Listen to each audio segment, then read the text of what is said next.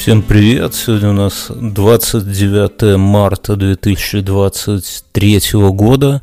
Подкаст это называется «Один в темноте». Меня зовут Бьорнский. Здрасте. Слушайте, ваши дети, наверное, у кого-то ходят в школу, да? Напишите в комментах, сохранилась ли до сих пор вот эта вот дрочка в школе, да, дрочка на почерк. Мне недавно подумалось, что в школе, вот я помню, как я учился – все время, ну как, класса до пятого из нас готовили каких-то переписчиков, монахов, такое чувство. Постоянно почерк, почерк, какие-то вот эти вот прописи, какой-то там наклон, нажим, какая-то вот такая вот шляпа, и мы на это в целом потратили фиг знает сколько часов, ну, где-то 4 года. Я помню, что вот я и сейчас думаю, и в тот момент думал, что с почерком связан какой-то глобальный обман. Вот реально глобальный. Потому что я помню, что... То есть оно как? такая достаточно двоякая ситуация. То есть э, в школе, я помню точно, мне снижали оценки по математике за то, что у меня хреновый почерк. Это было дико обидно. Ну, то есть ты вот все решил вот математически, там, посчитал все эти примеры, да, все правильно, а тебе херяк там 4 с минусом, а иногда и 3 за херовый почерк. И главное, что у моего кореша, у моего соседа почерк был в разы хуже, но реально как курица лапы. И у него всегда там типа четверки, пятерки за эту фигню мы никогда не снижали.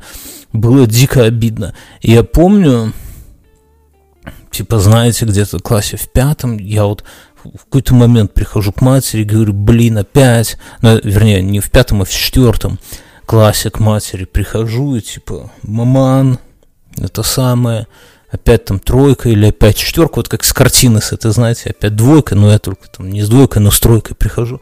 И она меня утешает и говорит, сынок, а я такой, типа, мама, извини, что подвел тебя, да.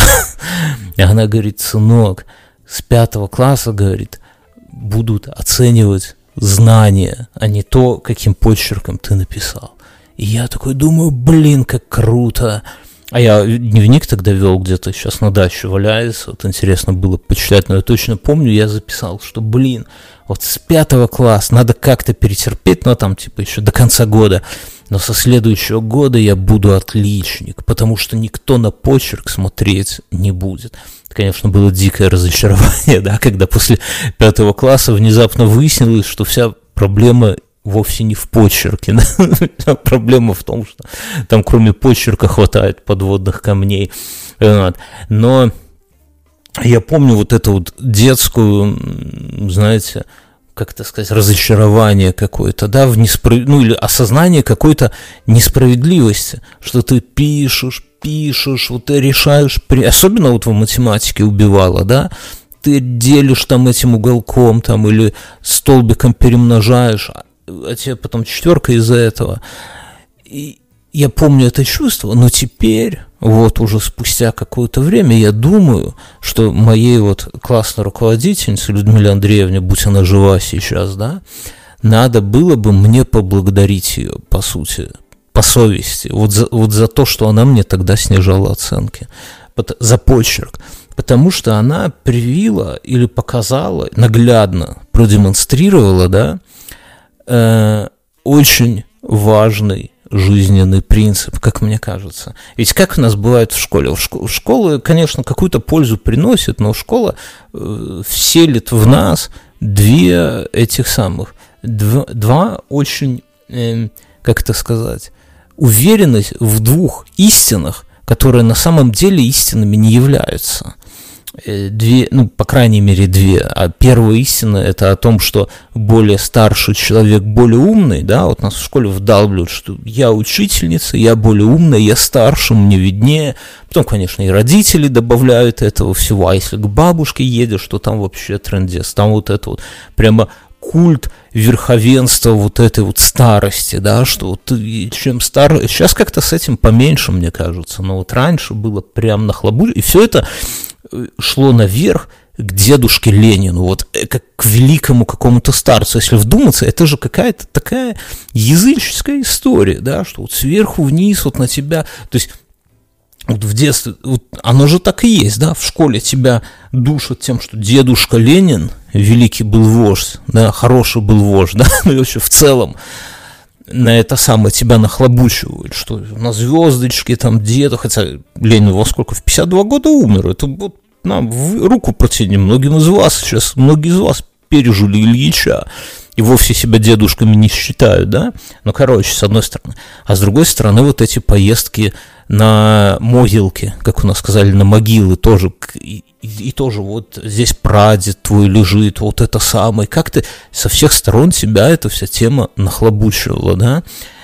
А на самом деле уже вовсе не так, да? Ну, теперь мы это понимаем, что если человек взрослый, это вообще не... То есть, скорее всего, он шарит меньше тебя. Вот это там опыт, хуй опыт, там, ну да, наверное, где-то в каких-то вещах опыт есть, но чаще всего людей, вот по-честному, да, людей, которые были бы значительно старше вас, и которые были бы умнее вас, ну вот можно пересчитать по пальцам одной руки, ну реально, да, вторую руку можно не задействовать при этом – и это, это странно. А в школе нас тут учили, что нет, нифига, вот оно. Это первый парадокс. Но, кстати, с этим парадоксом есть другая тема, что мне иногда, вот, знаете, сидишь, там чайку выпьешь, что-то думаешь о чем. Иногда вот очень опасно, когда тебе вот за 40 лет Э, зависнуть в каком-то состоянии. Надо быть энергичным, надо вот всегда э, шевелиться. Ни в коем случае нельзя э, позволить себе остаться в каком-то состоянии надолго, потому что ты рискуешь просто зависнуть, и у тебя включается какой-то водоворот мысли, который тебя... Вот я приду в пример, мужики, да, кто, кто постарше, Бывает такая херня, что в душе ты на, на, чем-то задумался, ну, типа не во время дрочки, а в целом, да, и ты стоишь, и жена уже стучится, и дочка, и уже папа, быстрее, мы хотим там писать, а ты стоишь, просто на тебя вода течет, ты, ты ни о чем не думаешь. Это вот такая вот мужская медитация. Ты вот просто вот по тебе течет вода, и ты просто в одну точку смотришь, да, вот на плитку, даже не смотришь, что там шов херовый, в плитке, а просто думаешь. Или бывает, что с утра встал, вот на один носок одел, да, это о чем говорят мужчины. Кстати, сегодня поговорим про новый фильм, о чем говорят мужчины. Один носок одел, и второй одеваешь, и подвис в этот момент, сидя на кровати.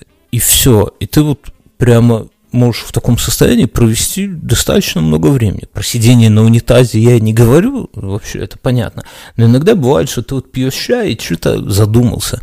Я вот со мной недавно такое было, тоже что-то заварил себе щуку, задумался э, и подумал, что было, вот чего мне не хватает в жизни, вот глобально, там не в плане денег, не в плане еще чего-то, там карьера, все это понятно, а э, вот что глобально не хватает? Я думаю, что вот я бы много отдал, чтобы один час пообщаться со своим дедом, вот теперь. Да, вот, вот рассказать, как я живу, как я это, вот каким я его помню своим дедом.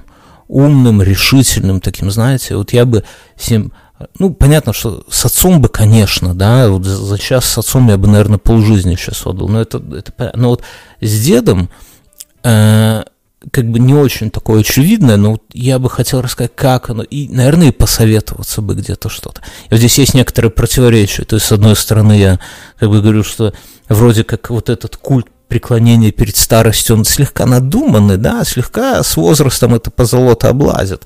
А с другой стороны, что, вот есть такая фигня. Согласитесь, что есть какие-то люди в возрасте, понятно, что это ваша память, там уже как-то усиливает и так далее.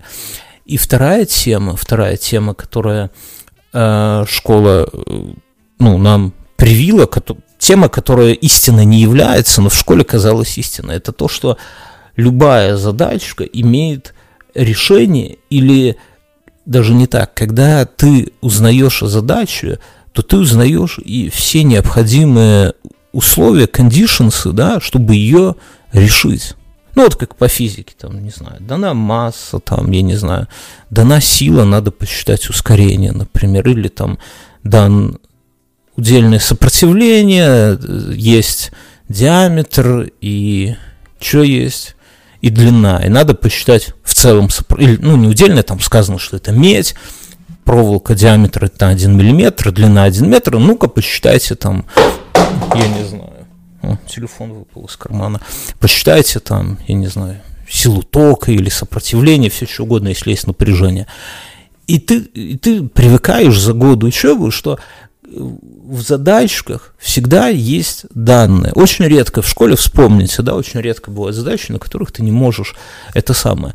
Это вот два таких момента, а в жизни вообще никогда так не бывает. Ты приходишь на работу, и тебе говорят, там, не знаю, проект какой-нибудь, еще какая-нибудь херня, а у тебя самое, ну, решить любой дурак может. А ты разберись, где взять исходные данные, чтобы ну, как-то там, я не знаю, построить это решение, да, вот в этом талант, как мне кажется, борьба с неопределенностью, вот, и в жизни этого нет, и пока ты, вот, надо к этому привыкнуть, да, тебе надо принимать решения, но да, не связанные с работой, например, какие-то другие, неважно, ну, с женщинами, например, да, такое часто бывает, а исходных данных у тебя и нету, и ты вот сам как-то на ощупь там пытаешься эту точку G найти, ну, короче, я не про то хотел сказать, и вот Людмила Андреевна, когда снижала оценки за почерк, она как бы выравнивала баланс вот этой вот надуманных истин, которые нам вешает школа, с жизнью, то есть приближала нас к жизни вот, вот каким-то таким вот пасконным, сермяжным способом, да, приближала нас к жизни. Что я имею в виду? Что жизнь, она, вот Людмила Андреевна, классная моя, она реально классная. Она понимала, что в жизни нету такого, что ты все сделал хорошо, и получил по заслугам. Решил все задачки по математике правильно и получил 5. Нифига, ты решил все задачки, а получил 4 с минусом, а то и 3. А почему? Потому что почерк херовый. А что значит почерк? Я же говорю, у соседа еще хуже почерка, у него пятерка. Ведь ровно так и в жизни получается.